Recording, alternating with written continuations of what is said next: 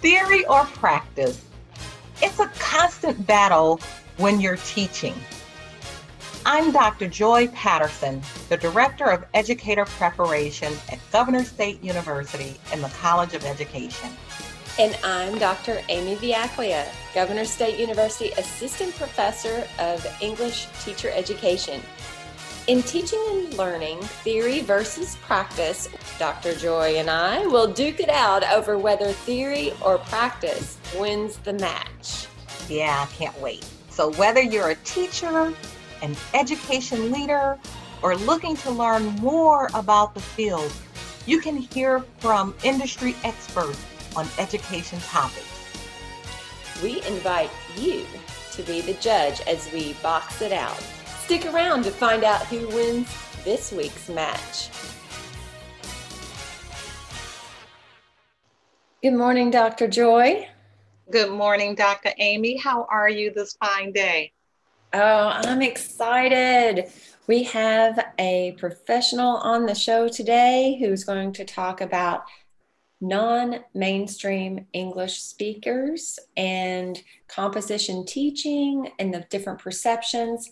And so we're just going to dive right in.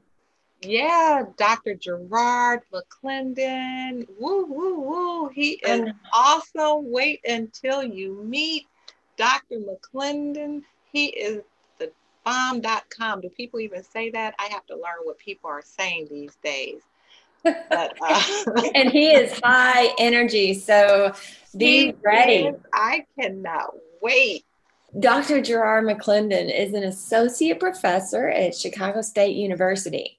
He's the author of Ax or Ask, the African American Guide to Better English, and the author of and editor of Donda's Rules, the scholarly works of Dr. Donda West, the mother of Kanye West.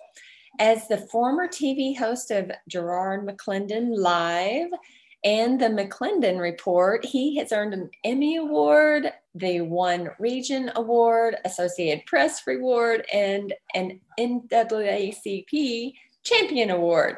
He's a con- cancer survivor as well and the executive director of the McClendon Scholarship Fund and a board member of the Sheila A. Dow Foundation, Art of Culture Foundation, the Mid America Club, and the National Association of Wabash Men. We will be talking to him in a in a future time about how he was able to direct the anti violence film Forgiving Cain. So we will bookmark some of these conversations because I know he has a lot to tell us today just about mainstream English. Yes, I am excited to talk to Gerard. I mean, there's just so many facets of his life that's remarkable. One thing that you mentioned, he is a cancer survivor. And actually, that's when I met Dr. McClendon years ago. He has used his voice since that time of recovery, and he has never stopped using his voice to educate and to improve how students learn and to heal a nation. So he is a very, he's just very powerful we're going to talk about ask or ask. You know, I have to remember that K, ax or ask, the African American Guide to Better English. This book is really a must read for teachers and parents of African American students. I mean, I would say even if you're an African American business.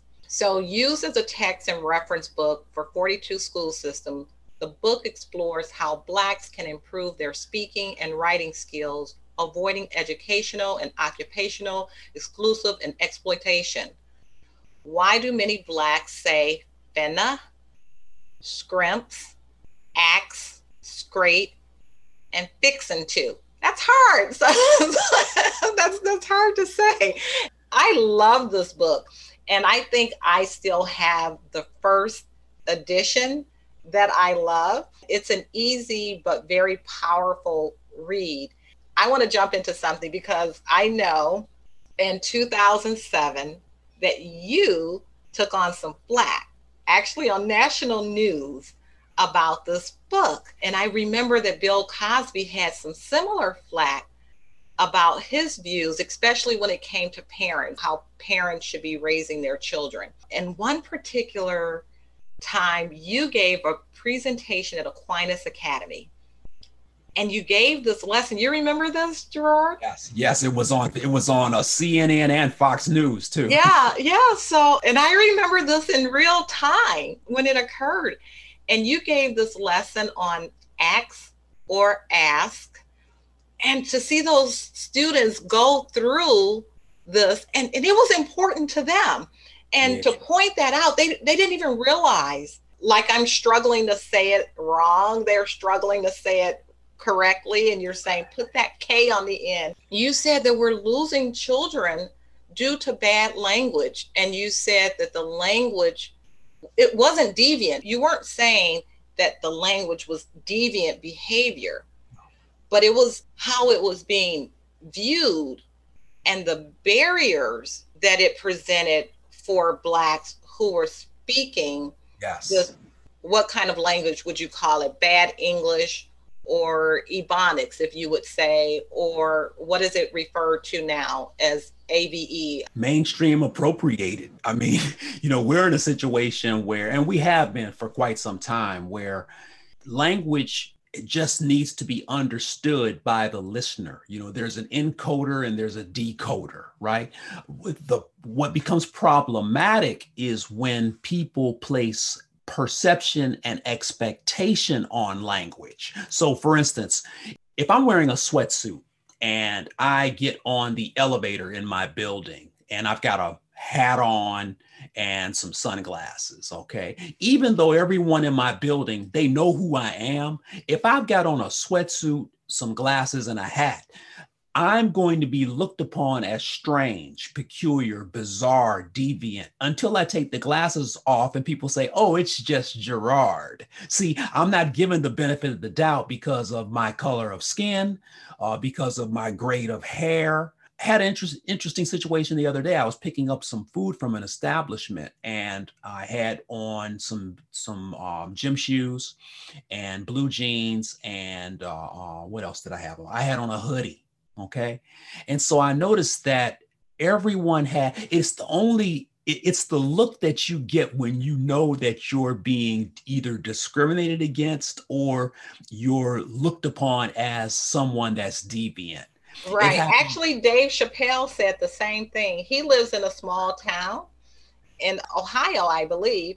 And he said the same thing. He gets pulled over, and then they say, Oh, that's Dave. It's Dave. That's Dave. You know, and that's frustrating because even though it's, oh, that's Dave, oh, that's Gerard, it's like, why wasn't I given the benefit of the doubt in the first place? And the same thing happens with language all the time.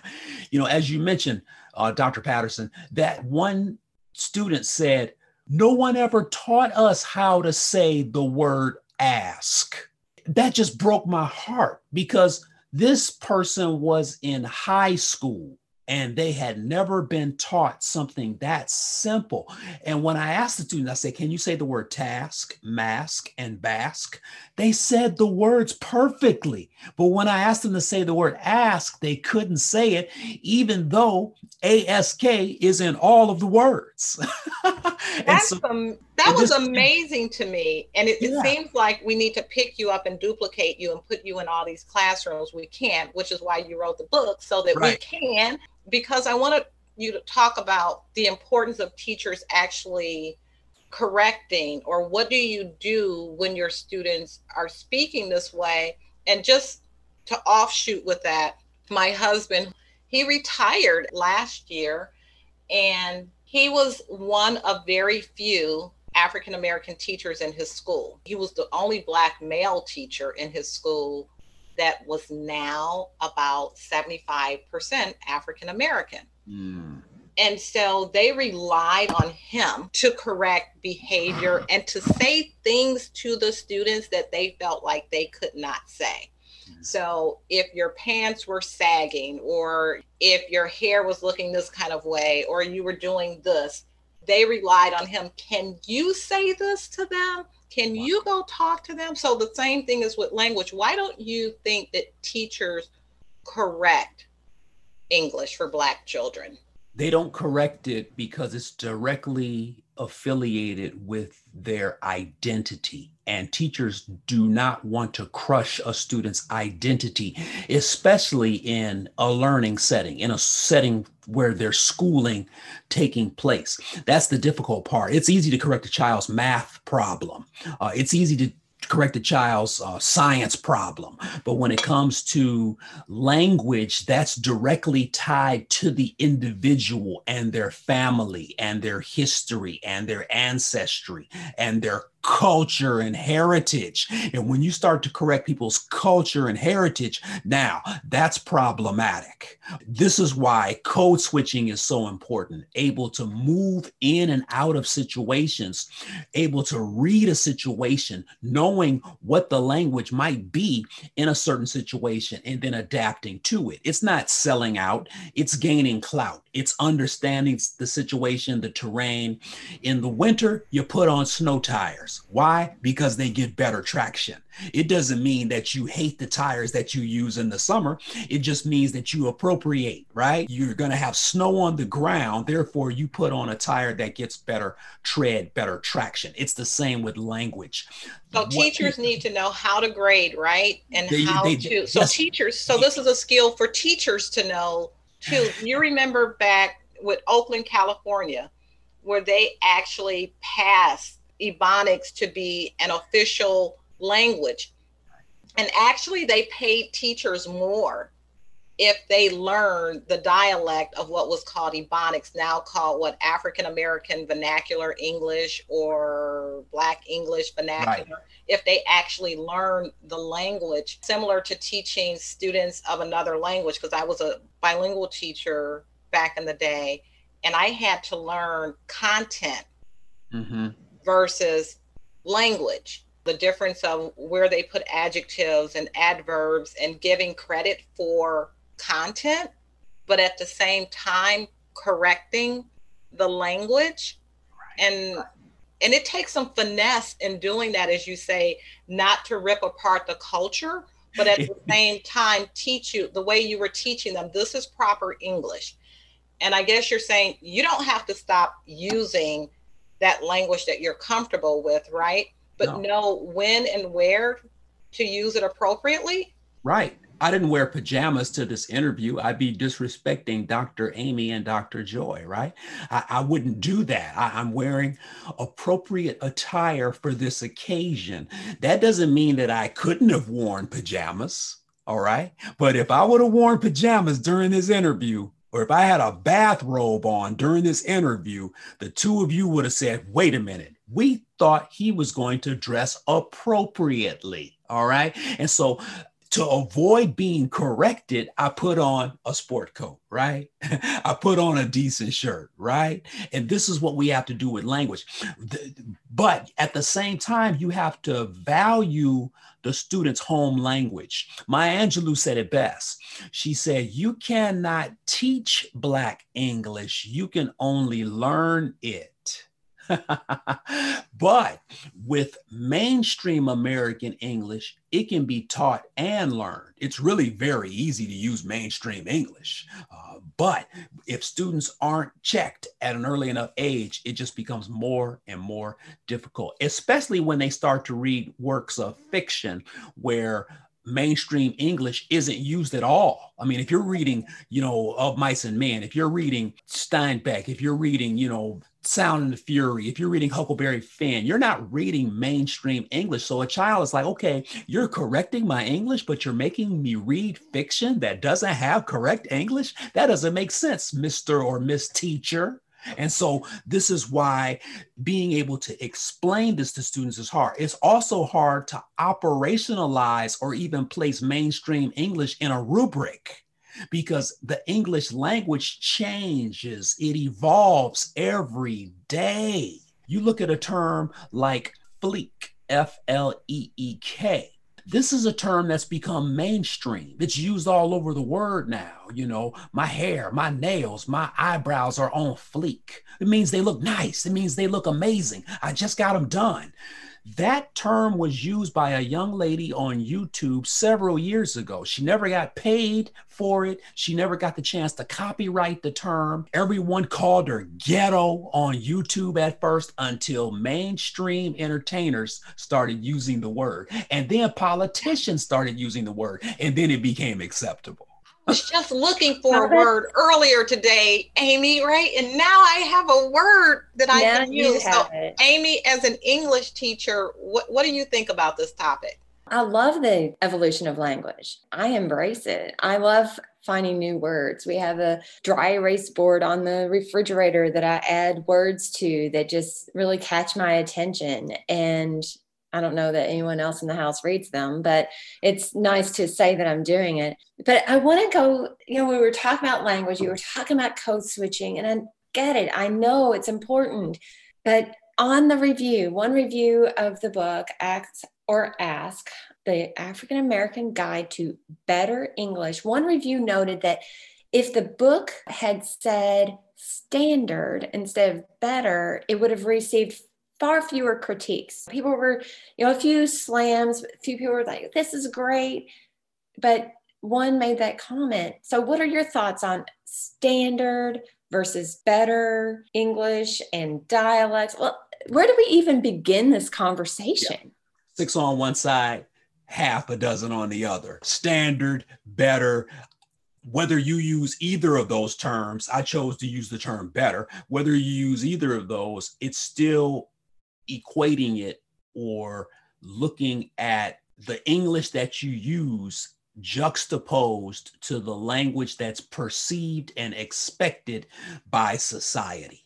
All right. So I'm in a job interview. I didn't think someone was acting correctly. Man, homegirl was illing from Jump Street. Okay.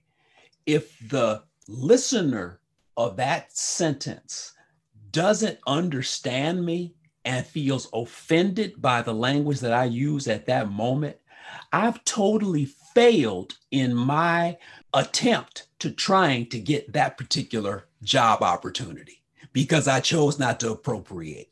Uh, you know, Gerard, that's not right. You're selling out. A person should be able to speak any way they want to speak. Well, you know what? A chameleon can change color to avoid being prey or to be a predator. And so what we do is we adapt to the situation. It's really adapting and, and I'm checking out your maker space. I don't know if you know that term, but I'm checking out your maker space back there and you have adapted to this virtual world because I love that space behind you. Yeah, this is my virtual classroom. I, I, I love it. I want to go back to that interview scenario that you were talking about how do we be authentic in our language without being judged? And we, the universal we, or, or, my students, how can we tell them you be authentic, you embrace your your identity, but don't let yourself be judged for it? How do we do that? Authenticity is defined from within, not without. And so sometimes, sometimes a person will appear to be authentic when the reality is they're trying to please people outside of them. There's a way to balance it. I'm not sure if that's if that can be taught. This is something my parents taught me at an early age. I'm not sure if that's something that can be taught in a school setting, in a more intimate setting of friends, acquaintances, family members, a little bit easier to teach because people are, are more willing to accept that particular criticism or that advice. But in a school setting, it's a little bit difficult because you may offend someone. Uh, authenticity, you have to be able to understand the lay of the land in an interview situation or in an academic situation. I know that when I first meet a person, what I'm doing is, and actors are very good at this, it's called mimicry. I'm listening to their speech, their dialect, their accent. I'm listening to the way they pronounce certain words. I know in about the first four or five sentences that that person uses, I pretty much know where they come from, possibly the income, possibly the uh, whether they're from the great Midwest, whether they're from the South, if they're from the East Coast, if they're from Boston, there's a car, why, over there. I, I'm getting a good feel of who this person is by the language they use. That doesn't mean I immediately start talking like them or patronizing them. It just means that I understand them. Once they know that I understand them, I can relax my language and we can have a conversation. Because what's what's communication for? Is to be understood and is to understand. That's the whole point. And I agree and I think that that's really taking the temperature of any situation and it's not just language, it's also attitudes and feeling your way and taking the temperature before you dive in to something. And, and I'm very aware of my environment all the time, especially if it's a new environment. Ease in there, take that temperature, and just feel things out first. So, can you tell me when you're having these conversations, and I know you've been all over the country having these conversations, is your message different when you're in front of a group of white teachers versus black teachers no. And so what is the me- is no. no different. No the message is no different. The way i communicate the message may be different but the message itself doesn't change. The messenger doesn't change my me and the message doesn't change. If i get a feel for the room then i start to see how i can navigate. I may have to use certain examples that are a little bit more explicit in an audience that doesn't really understand black english or ebonics or african american vernacular english uh, whereas a, an audience that understands ebonics there are certain things i don't have to explain i can save five minutes on my lecture uh, because i don't have to explain those things but as far as the message is concerned no there's no difference whatsoever so when someone invites you, and Gerard, we want you to come to our school, what is it that they're saying to you? Why are they inviting you? To convey the essence and the power of code switching, able to adapt to a situation as it pertains to communication, linguistic adaptation, the adaptation of pronunciation. How do you pronounce words? That's what they're looking for. They're looking for me to be the pillow that makes a very difficult situation soft. I do it with humor, uh, I do it with examples, and I poke fun at myself times in my life when I may have made a mistake in language and it cost me an opportunity. This happens every day to people. There are people who are counted out of job opportunities because of the way they pronounce words. Now, that's shallow, isn't it? That's isn't it shallow for an employer to say, "We're going to dismiss you because you didn't pronounce one word correctly during the interview." It may be shallow, but it's real. It's real. I mean, it's, it's as real as what you name your child. There we and, go. And based on that name, maybe you're maybe that person doesn't get an interview. Mm-hmm, mm-hmm. We saw this happen during the Trayvon Martin court hearings with Zimmerman when Zimmerman was in court. And Trayvon Martin, God rest his soul, had a friend who he was talking to on the phone while George Zimmerman was stalking him. So he's talking to his friend on the phone. Now, this is the one witness we have in the Trayvon Martin case. They brought that young lady, Trayvon's friend, into the courtroom. They did not show her how to code switch, and the lawyers beat her over the head because of the way she pronounced words. And they made her look like a witness that wasn't credible just because of dialect. Watch the trial. It's they skewered her. It was horrible. If someone could have said, young lady, there's nothing wrong with your language. However, your friend was murdered. And there are some ways that you probably need to pronounce words so that the jury and so that the lawyers and the judge will believe you. It never happened. Right, because it can become a distraction. Yep. To where we lose the message because of the messenger. We see that today now, but it can become a distraction. I want to talk about African Americans still having this huge achievement gap and the lowest standardized test scores. how this plays into that. Mm-hmm. This may be two, three, maybe even fourfold. One, we have to have more African centered curriculum in schools. And I'm not talking about Pan Africanism. I'm not talking about just Egyptian or Igbo. I'm not talking about just Ghanaian. I'm talking about a curriculum that values this color of skin. We don't see it. It's look at the textbooks. American history, sophomore class, It's uh, slavery, half a chapter. The United States was built on chattel slavery and it gets half a chapter in an American history book. And when they talk about slavery, they talk about slaves, and they're not, people aren't slaves, people are enslaved. See, all of this is in the language. Do we know the names of these enslaved people? History is only told by who? The powerful. What about learning history from people who aren't powerful, from people who are female, from people who are LGBTQ? Wouldn't it be amazing to, to read an American history textbook by an 85 or 95 year old Black woman? Wouldn't that be amazing? That but would be amazing. See, but you don't see it. You don't see it because the publishing companies aren't interested and they have a greater agenda. And the greater agenda isn't always white supremacy, the greater agenda is making money.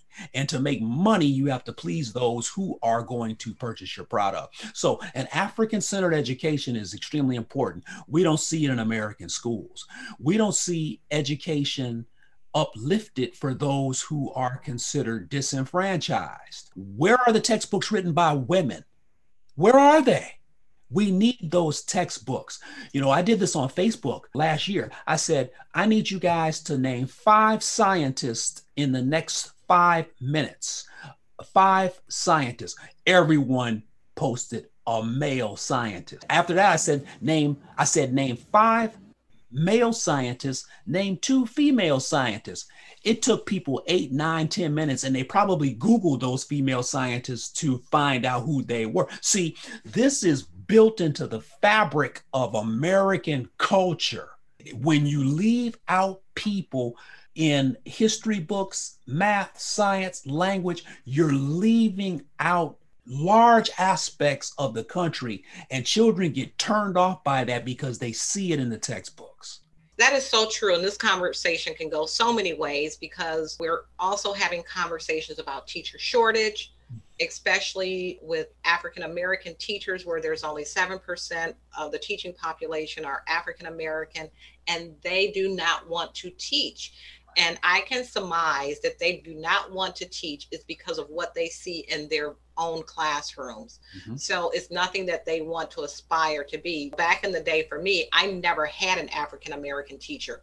I had finished my first graduate degree already and still never had an African American teacher. Mm. So it's not something that I could see. And now that you do have some in the classroom, the students are not liking what they see from the salary to the stress it's not a popular job and somehow we have to change that and i want to talk about do you see this getting better or worse and how does popular mainstream play a role because i do think in some ways where you have literary geniuses like kanye west and mm-hmm. common and people like that whose mothers were english teachers mm-hmm. they're genius and even tupac and they're genius and people have grabbed onto them.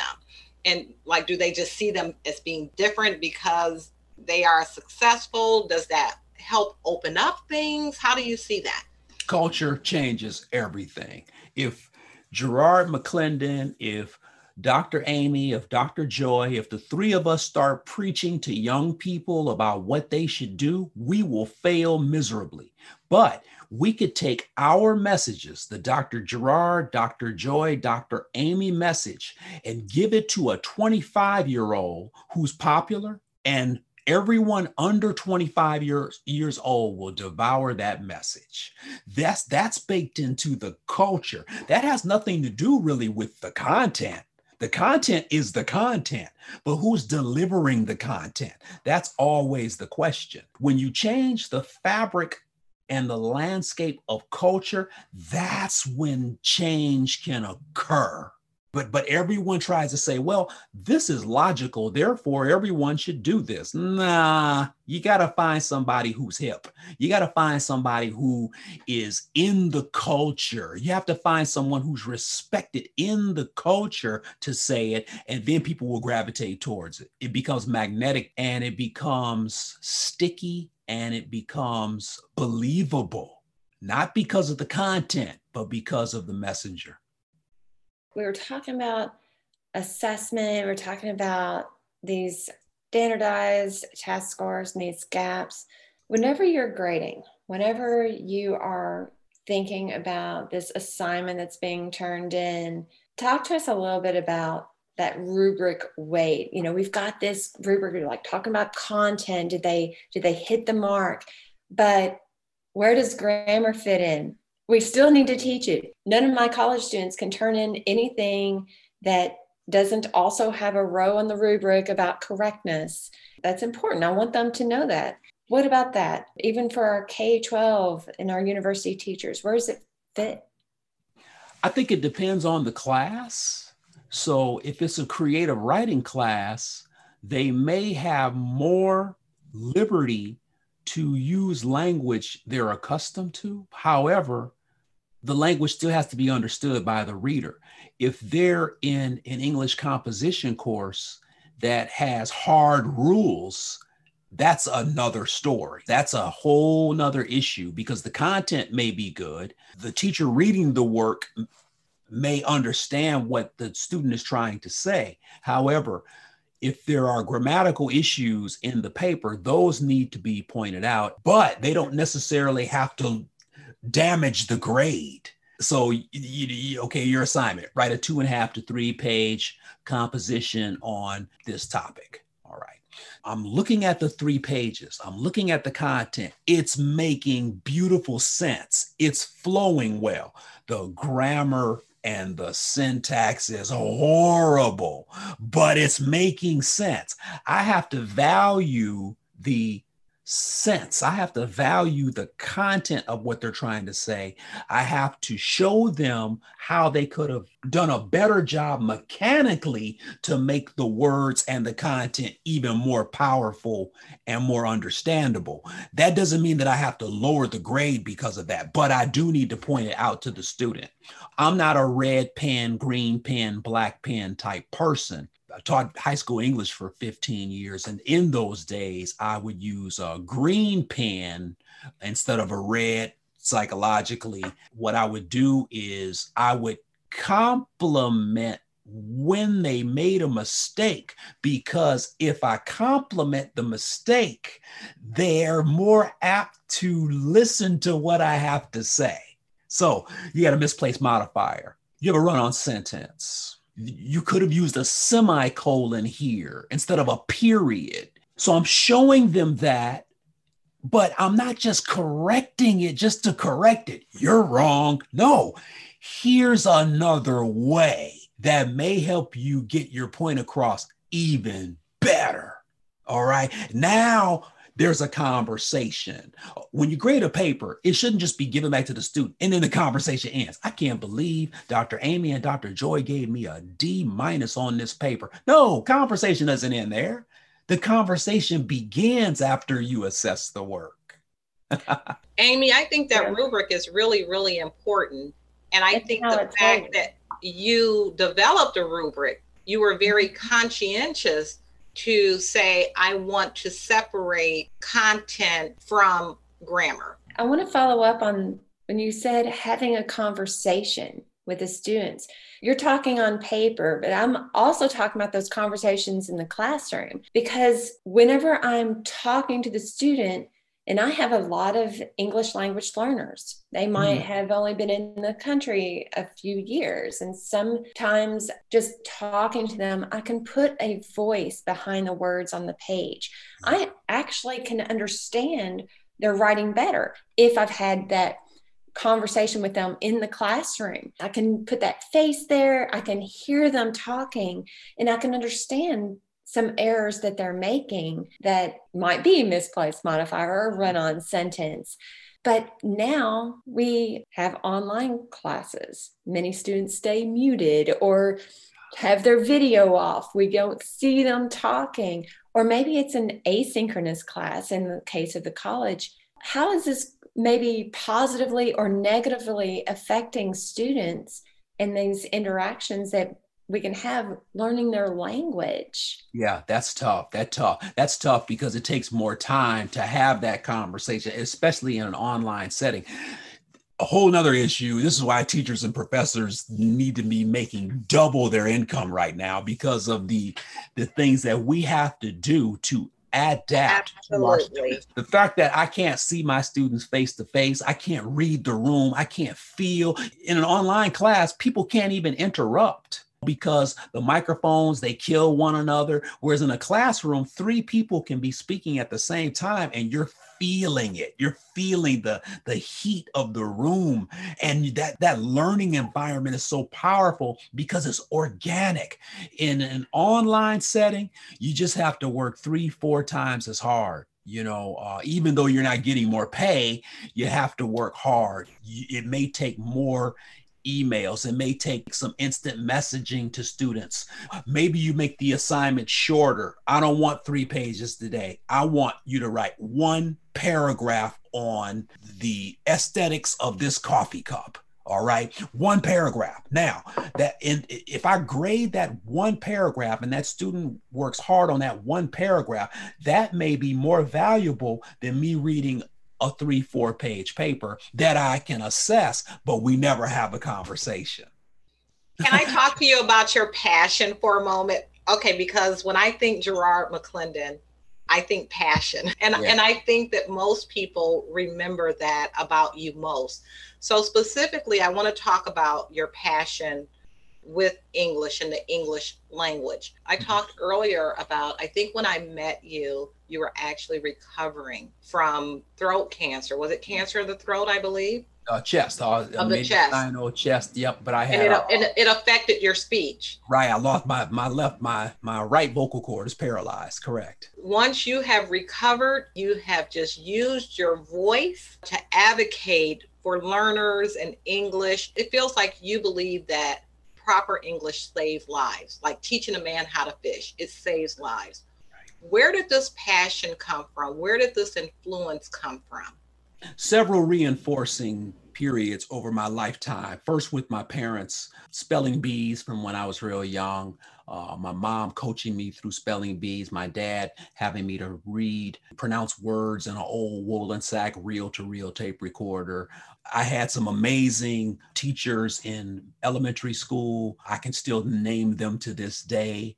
I mean, Mrs. Klopfenstein, Mrs. Friels, Mrs. Delisle, Mrs. Martikian, these people, Mrs. Wandry, these people were amazing people in my life who at a very early age, they saw that I loved words. They said, this little guy loves words, you know, especially Miss Martikian in third grade at Wallace Elementary School in Hammond, Indiana. I tell you, they invested time with me. My, I had a great middle school experience. My high school and college experiences were awesome. You know, I did speech and debate in high school and in college. So I'll never forget this. I get hired at Culver Military Academy to teach English courses and speech courses. So I spent five years at Culver Military Academy teaching. What happens? One day, I think it was during my second year at Culver, I go into Cafe Max, this little diner uh, in Culver, Indiana, uh, near Lake Maxinkuckee. Who do I see? Kurt Vonnegut. Kurt Vonnegut at the time owned property in Culver, Indiana, and his relatives lived in Culver and in Indianapolis. I, wow, this is emotional. I started a friendship with Kurt Vonnegut and we had the best time, the best conversations. But I've got letters from Kurt Vonnegut years ago. And I mean, he just meant the world to me. And he valued me. When I wrote Ax or Ask the African American Guide to Better English, he wrote me a letter from New York. He said, you are the most courageous writer out there because the world is about to crucify you. It took a lot of courage. And, yeah. and I could just tell that you were mentored by some great people, such as your parents. We can't wait to have you back to talk specifically about Donda's rules because my husband was reading it and he was getting into it. And then he's like, What is this? Then yeah. he got upset. What is what is this? That's the point. That's the point. That's this is not what I thought I was reading. yeah, the point. That's the point. Like, Wait till I see that, Garrard. and, and I said, I think using it in the classroom with college students, and mm-hmm. especially mm-hmm. teacher education and English, pro, you know, I just. For. That's who it's for. It's it's Donda's rules. Seventy rules on how to teach composition in a courageous manner. That's who it's for. It's for teacher, it's for college professors to use as a textbook, for teachers of education, specifically English composition teachers. Donda believed that you have to be fearless when you write a composition. It should wake up the reader. It should arrest them to the point where they're not thinking about anything else at that moment. She talked about the value of a sound then a word, then a sentence, then a paragraph. She talked about that power, and that's the beauty of Donda's rules. I mean, the, the woman was amazing. I mean, we'll talk more about her later, but I mean, she's Alexander Pushkin. She's a African Russian scholar. She wrote curriculum for Chicago public schools. She wrote a business curriculum for freshmen on how to start a business. I mean, what she poured into her dissertation and her written works and into her son, uh, monumental. God rest her soul. I think that the writers need to wake up as well. We want to engage our writers in the classroom with topics that they're passionate about. Before we leave today, I always like to ask so, in addition to the educators you mentioned, Tell us about some theorists or researchers or uh, some authors that you turn to most. Mm, James Baldwin for his courage and fearless attitude to use a pen to move people's thought. The Fire Next Time, that's one of my favorite books by James Baldwin. Very, very short book, but deliberate fast and deliberate, fearless. Uh, love that book. Currently, I don't have my Kindle around. Currently, I'm reading uh, a book called The Quit List by uh, Dr. Stanley Robertson. I read some Bradbury from time to time. I always read classics each year as well. So, Of Mice and Men and Huckleberry Finn. Those are two of my my favorites. Those books had a serious influence on me in my sophomore year in high school, and so I try to revisit those books because they're totally different books now that I'm a grown man, you know, and they mean much more to me. But that's what's on my list right now. Pleasurable reading.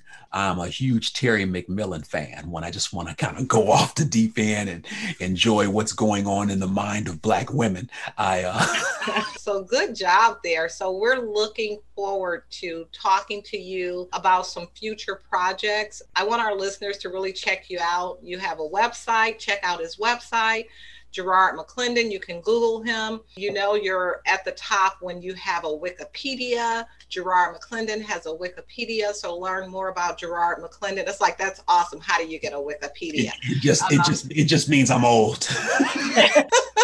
that too. You can still get that book Ax or Ask, please check out Garrard McClendon. He's on a variety of outlets. He's really out there. You're making a difference, Garrard. We appreciate you taking the time chatting with us, but you are making a difference. And also, next time, I really want to talk more about Black and Brown boys. Yes. You know, some of the challenges we're still facing with academic achievement. We're looking forward to having you again. And again, thank you. Thank, thank you. you. I- I appreciate Dr. Amy and Dr. Joy teaching and learning theory versus practice. You said it. Thank you for listening to Teaching and Learning Theory versus Practice with Dr. Amy Viaclia and Dr. Joy Patterson. We hope that you have been inspired by this conversation and will join us again as we talk about trends in education and perspectives on teaching. We welcome your comments and feedback. What conversations are you interested in hearing? We'll leave it up to you, our listeners. Did theory or practice win the match? I think it was theory probably this time? Uh, practice. Until next time, we're Dr. Amy and Dr. Joy.